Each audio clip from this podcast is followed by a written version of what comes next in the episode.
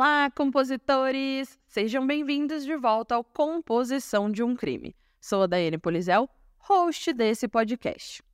E já aproveita que está aqui no início do episódio e clique aí para seguir e avaliar o Composição de um Crime no Spotify, na Aurelo, na Apple Podcast ou onde você estiver me ouvindo. E lembrando vocês que o Composição tem um plano de assinaturas. Então, se você apoiar o podcast pelo aplicativo Orelo, você terá episódios extras exclusivos. Então corram lá no app Orelo e assinem que na hora vocês já podem dar o play em todos os episódios extras já lançados até hoje. No episódio de hoje, conto a vocês um dos casos refeitos do Composição, mas que teve atualizações muito importantes. Então prestem bastante atenção porque tem muitos mistérios alguns que foram solucionados e outros que, infelizmente, ainda não. Hoje, o caso Jane Doe de Woodlaw. E compositores, um breve, uma breve observação aqui no final. Eu tô gripada, então se a minha voz estiver um pouco anasalada, um pouco diferente, relevem, é só uma gripe, tá bom?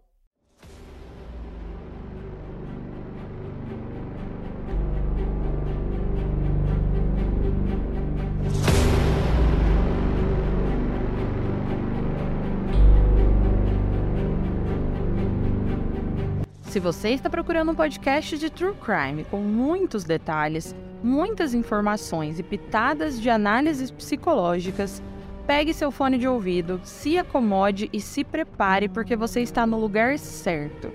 Mas lembre-se, esse é um podcast sobre crimes reais, então algumas falas podem ser explícitas e não recomendadas a pessoas sensíveis e menores de 14 anos. Caso você não se sinta confortável com tais descrições, recomendo não ouvir.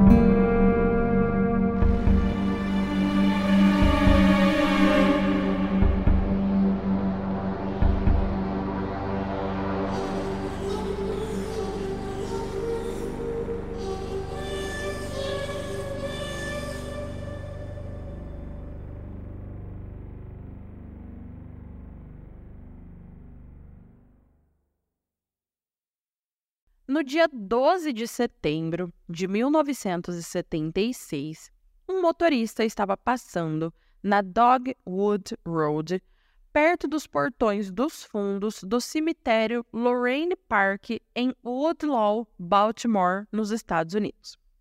Quando ele reparou em algo estranho jogado. Quando o motorista chegou perto, ele encontrou uma mulher enrolada em um lençol branco. As suas mãos estavam amarradas atrás das costas em nós perfeitos. Perfeitos até demais. Então, com certeza, quem fez os nós era talvez alguém com experiência. E a sua cabeça estava coberta com três panos diferentes. O primeiro era um saco amarelo de sementes de gramado com as seguintes palavras impressas: Farm Bureau Association Grass Seed Lexington, Massachusetts.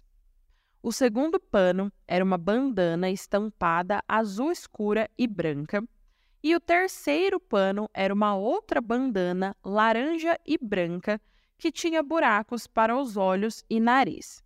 E esses buracos foi feito por alguém. Não era tipo aquelas toucas de motoqueiro, não. Era uma bandana comum que alguém cortou alguns buracos e todos os três panos foram amarrados atrás do pescoço da vítima com um nó. Vários itens também foram encontrados com essa vítima, que a partir desse momento começaria a ser chamada de Jane Doe.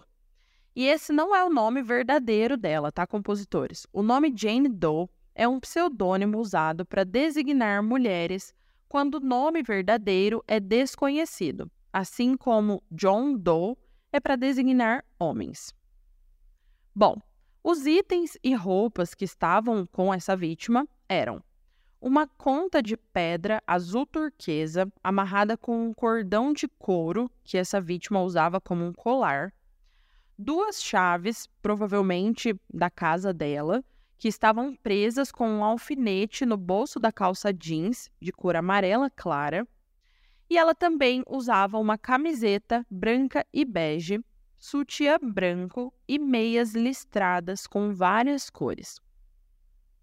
Perto do corpo ainda foi encontrado um único mocassim castanho claro com cordões e sola de borracha, que todos acreditam ser da vítima. As fotos de todos esses itens vão estar no Instagram, tá, compositores? É só entrar lá, arroba podcast Composição de um Crime. Após o motorista encontrar esse corpo, então, ele chamou a polícia, né? Todos esses itens foram sendo descobertos, documentados e fotografados, e a vítima, até então desconhecida, foi levada para a necrópsia. Lá no exame necroscópico foram encontrados sinais de estupro, havia sêmen nela, tortura, espancamento, drogas no seu organismo e sinais de que ela havia sido estrangulada. Ah, e também foi encontrado um pedaço daquele saco amarelo entalado na garganta dessa vítima, Jane Doe o que foi indicado como a causa da morte, juntamente com o estrangulamento. Nesse exame também foi determinado que Jane Doe havia falecido um dia antes de ser encontrada. Então, ela havia falecido no dia 11 de setembro de 1976. A partir da necrópsia, muitas coisas foram levantadas a respeito da vítima Jane Doe. Ela pesava entre 67 e 72 quilos e tinha de 1,70m a 1,79m de altura. O tipo sanguíneo dela foi determinado como O positivo e eles também encontraram evidências de que ela havia sido tratada com algum dentista nos últimos meses, porque ela tinha três dos molares removidos e obturações em outros cinco dentes. Eles também determinaram que, pela quantidade e qualidade desse atendimento odontológico, provavelmente a Jane Doe não vinha de um ambiente de pobreza, mas sim de um ambiente que minimamente dava condições para ela buscar consultas odontológicas, que não era tão barato assim na época. Além disso, foi também encontrado na vítima uma tatuagem. Essa tatuagem não era tão clara e nítida, mas possivelmente era um desenho de duas letras próximas ao ombro direito dela. Na época, não se conseguiu determinar com 100% de certeza quais eram essas duas letras, pelo estado que se encontrava o corpo e também pela tatuagem ser antiga, mal feita, parecia aquelas tatuagens feitas em casa. Porém, os policiais achavam que as letras poderiam ser JP JS, JD, JB ou SP, SS, SD e SB. Mas, compositores, eu admito que eu não consegui ver nada, nem uma letrinha, nem desenho, nem nada na foto dessa tatuagem daquela época. Mas o que a gente tem é uma foto jogada por aí, então é difícil mesmo, mas está lá no Instagram, tá bom? Bom, ela também tinha uma cicatriz na coxa esquerda, os joelhos estavam ralados e também machucados. As descrições físicas da Jane Doe é que ela deveria ter uma idade entre 15 e 30 anos, era possivelmente branca, porém muitos achavam que ela tinha traços hispânicos e os investigadores não descartavam essa possibilidade. Ela tinha cabelos ondulados e castanhos na altura dos ombros e olhos também castanhos. A arcada dentária dela estava disponível, porém não houve uma combinação. E o DNA dela havia sido coletado, mas naquela época não haviam exames de DNA nem nada desse tipo, então ele não foi testado, mas foi, felizmente, armazenado e já já vocês vão entender o porquê.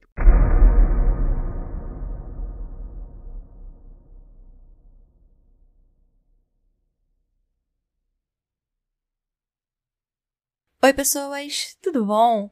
Meu nome é Gisele, host do podcast Sob Investigação, um podcast para quem sabe que a realidade é pior que a ficção. A cada temporada são 20 novos casos nacionais e casos extras. Se você gosta de crimes brasileiros, te espero lá.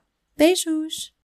Bom, as investigações policiais começaram, porém o crime aconteceu em 1976 e não se tinha quase nada das tecnologias que se tem hoje em dia, então tudo era mais difícil e demorado para se analisar. Algumas reconstituições faciais foram feitas em desenhos para se ter uma base de como a Jane Doe poderia ser, e essas imagens foram extensivamente veiculadas naquela época, porém ninguém a reconheceu, ou pelo menos ninguém se manifestou. Logo após o corpo ser encontrado e a necrópsia realizada, os itens foram catalogados. Foi tiradas impressões digitais e informações dentárias também foram coletadas para tentar é, descobrir quem era essa vítima. E o DNA também foi coletado.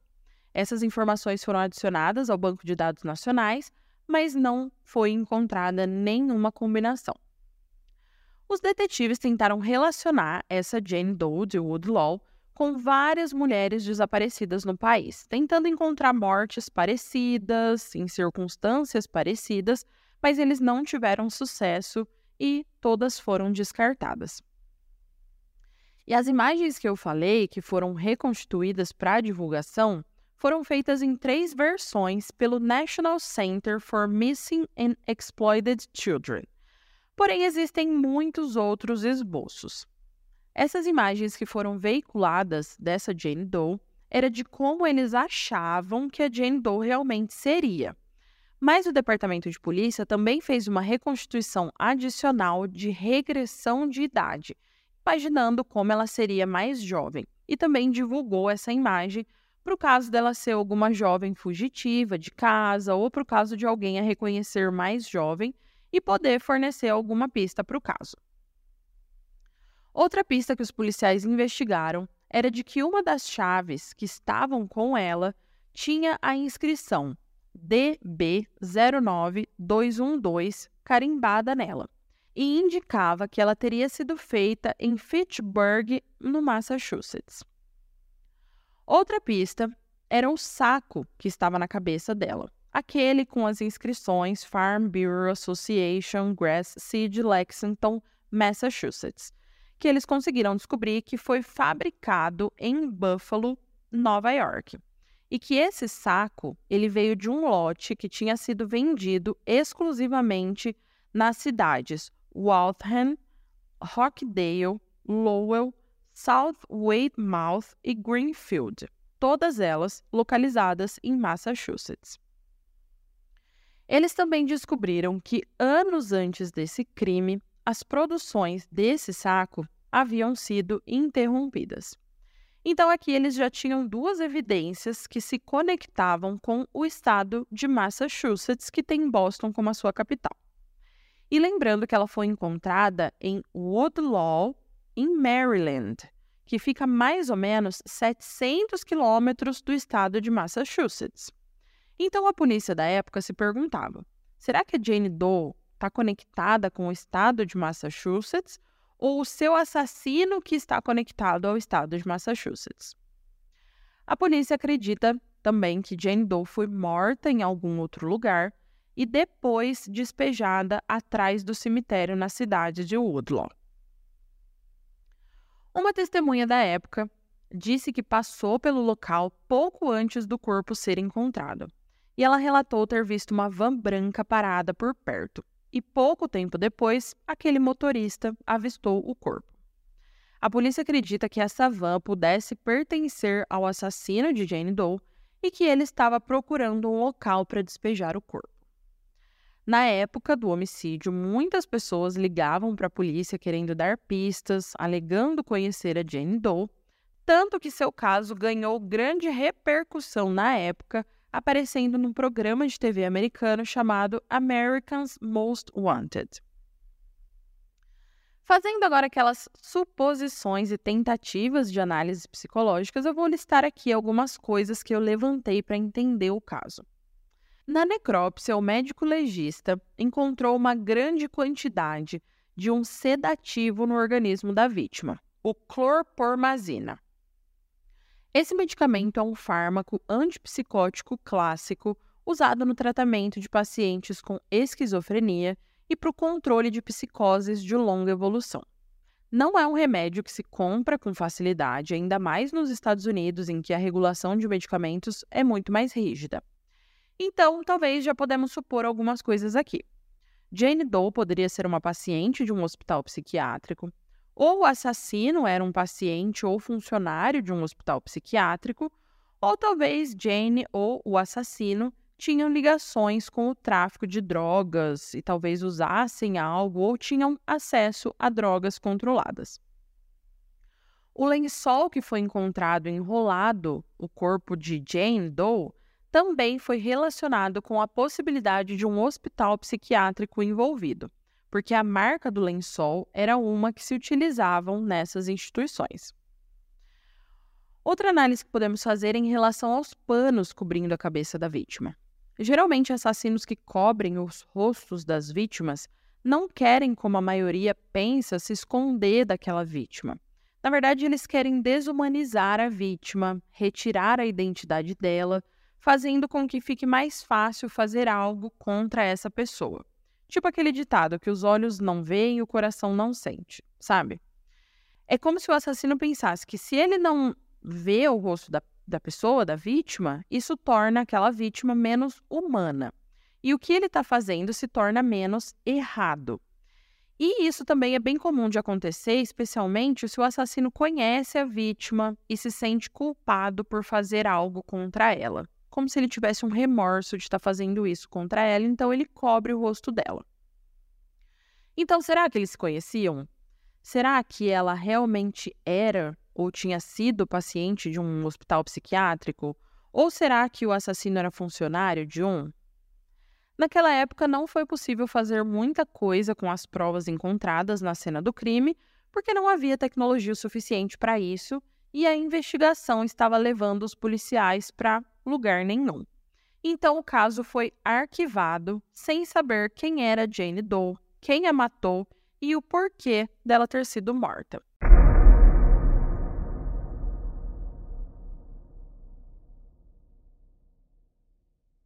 Após quase 40 anos se passarem, a tecnologia já evoluindo, análises sendo aprimoradas, e com isso os desenhos puderam ser revistos e feitos com mais precisão.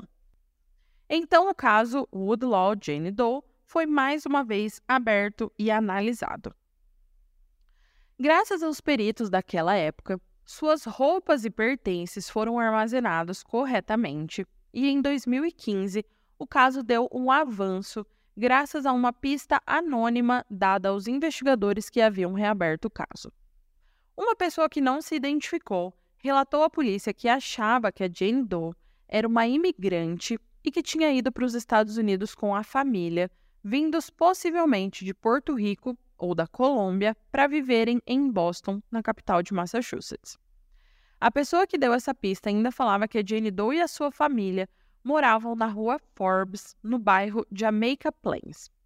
A polícia tentou extensivamente achar alguém que conhecia ou se lembrava da família, porém não conseguiram localizar ninguém, o que acabou paralisando novamente as investigações.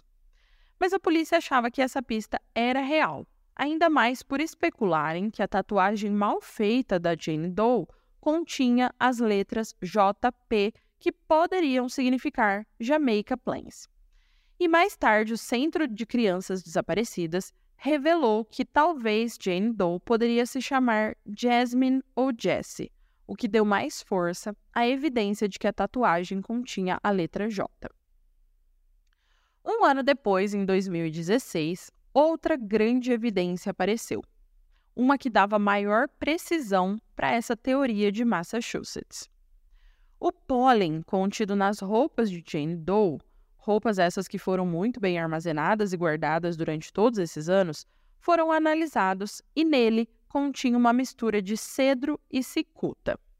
A analista forense responsável por analisar esse pólen ainda relatou que isso foi como uma impressão digital de uma área e que o pólen encontrado em roupas de vítimas pode indicar onde essas vítimas estavam logo antes de sua morte.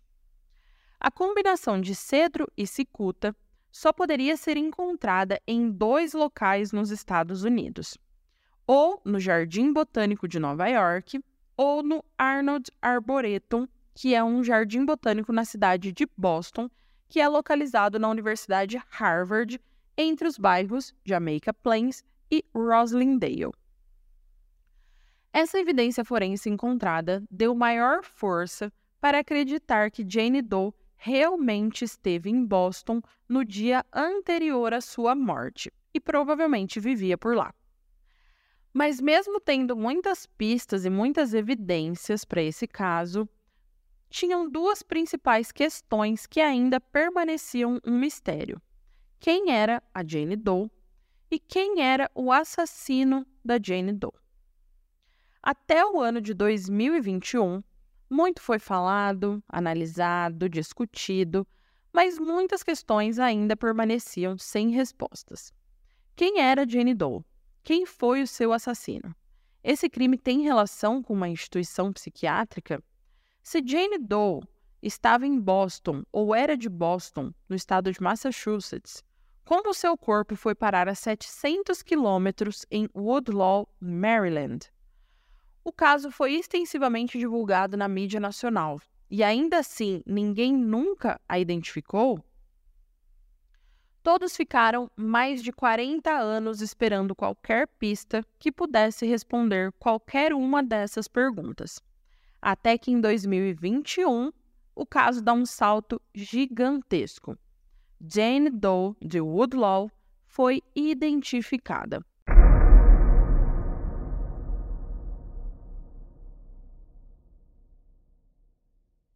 Sabem aqueles testes genéticos que estão na moda, que você faz para conhecer sua ancestralidade, entender melhor o seu DNA e sua genética e até encontrar familiares?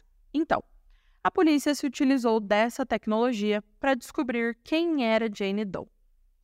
Jane Doe, na verdade, era Margaret Fetterolf, de 16 anos, que tinha família em Alexandria, no estado da Virgínia. Essa técnica de procurar por familiares através de testes de ancestralidade já está se tornando bastante comum. Eu não sei o quanto de vocês, compositores, já fizeram esse teste, eu já fiz, e realmente os seus dados de DNA ficam salvos nessa base de dados dessa empresa privada que você se submete. Eu fiz há uns dois anos e às vezes eu entro para dar uma olhada, e esses dias apareceu uma pessoa nova com um parentesco comigo e era minha tia. Tipo, eu simplesmente botei meus dados lá e depois de um tempo, minha tia colocou os dela. E acabou que apareceu para mim porque nós somos parentes. Então, essa é a premissa da polícia: colocar os dados de alguém lá e ver se tem alguma correspondência de alguém que já colocou os dados lá também. Existe, logicamente, uma discussão por trás disso do quanto a polícia pode ou não ter acesso a esses dados sobre sigilo e tudo mais. Porém, como são empresas privadas e cada uma delas tem seus termos de uso e contratos, fica a critério delas compartilhar ou não esses dados com a polícia. Pelo que eu pesquisei, a empresa Ancestry.com não autoriza a polícia a se utilizar dessa base de dados, mas talvez as outras autorizem, né? Então, quando vocês forem fazer, se forem fazer, leiam os termos de utilização, leiam o contrato, para vocês saberem se seus dados podem vir a ser compartilhados lá. Eu já sei que os meus dados podem e tá tudo bem por mim. Então, se tiver algum familiar meu aí que fez alguma maldade, torçam para não terem deixado nenhuma evidência de DNA, porque se vocês deixaram e a polícia brasileira começar a utilizar essa técnica, vocês vão ser rastreados, tá bom?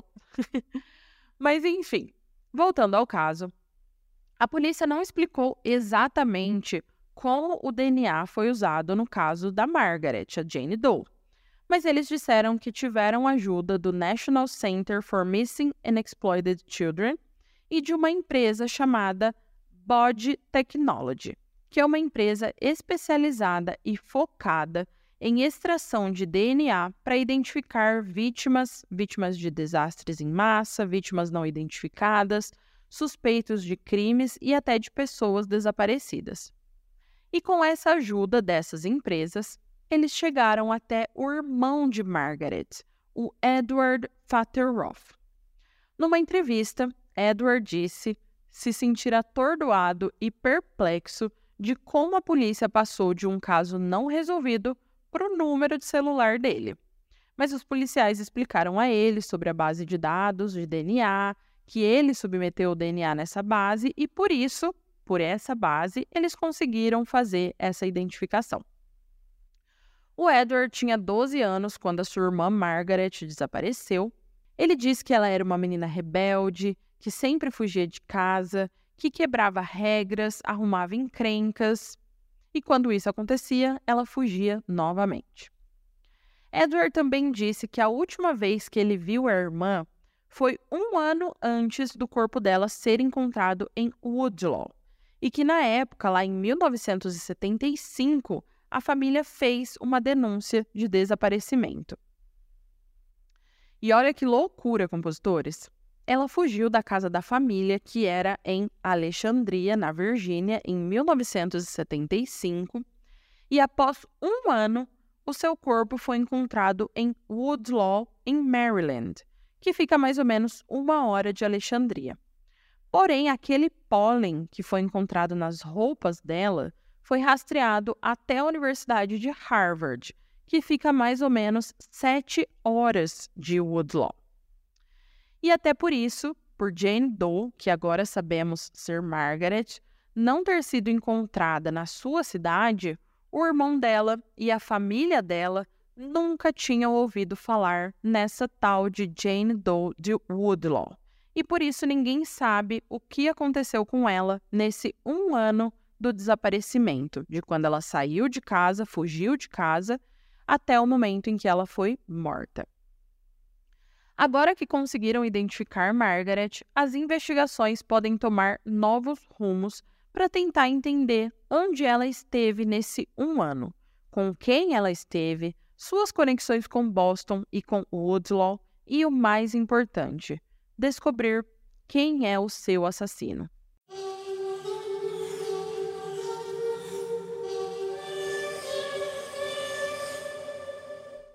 Compositores, esse episódio chegou ao fim. O que, que vocês acharam? Me contem aí. Não se esqueçam de ir no Instagram, na postagem desse episódio, contar para mim se vocês já conheciam esse caso ou não, se já tinham ouvido ele aqui da primeira vez, o que acharam dessas novidades. E não se esqueçam também de seguir e avaliar a composição de um crime no Spotify, na Aurelo, na Apple Podcast ou na sua plataforma de áudio preferida. Ah, e não se esqueçam também de apoiar o Composição de um Crime pelo app da Aurelo, porque lá você tem mais vários episódios extras exclusivos. Compositores, até o próximo crime!